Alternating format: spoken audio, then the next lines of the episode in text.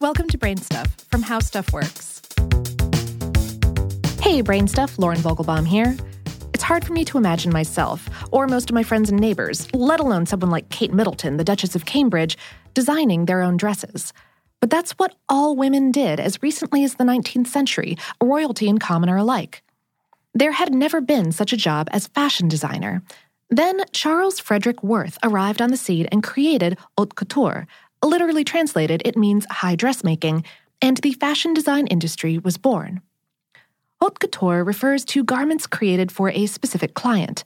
Fashion houses such as Chanel and Christian Dior are official haute couture establishments because they meet specific requirements, which include designing made to order clothes for private clients via more than one fitting, having a full time staff of at least 15, and presenting collections of at least 50 original designs to the public twice annually.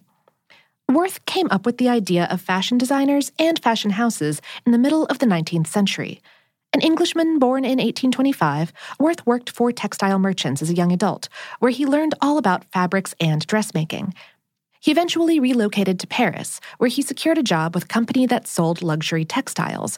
Itching to design his own garments, Worth approached management with a novel idea create a new department within the company dedicated to designing and producing dresses and allow Worth to be the designer.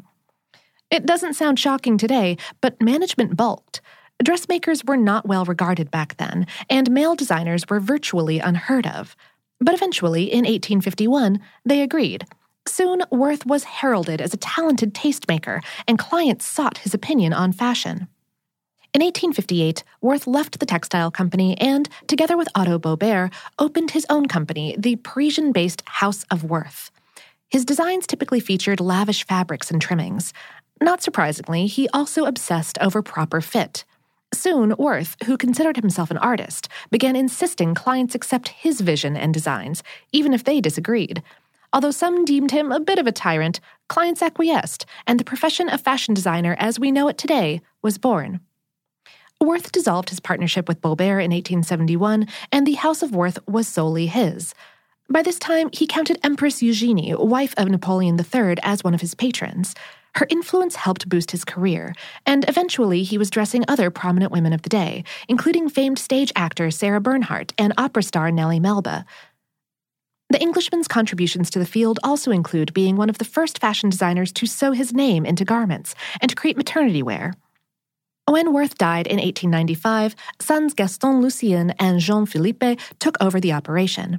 At first, business was good, but the powerful House of Worth began losing its footing during the 20th century.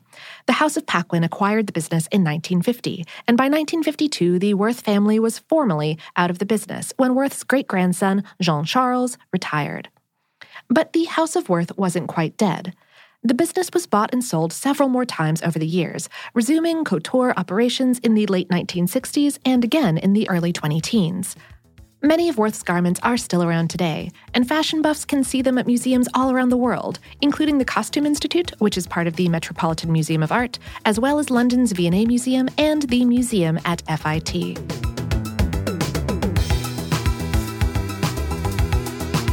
Today's episode was written by Melanie Radzicki McManus and produced by Tyler Klang in association with fashion historians April Callahan and Cassidy Zachary of the podcast Dressed. To hear more about Worth and hear from guest Hylan Booker, lead designer for the Worth Fashion House in the late 1960s, tune into Dressed's episode, Founding Father of Haute Couture, Charles Frederick Worth, available on Apple Podcasts or wherever you find your podcasts. And, of course, for lots more on this and lots of other smart topics, visit our home planet, howstuffworks.com.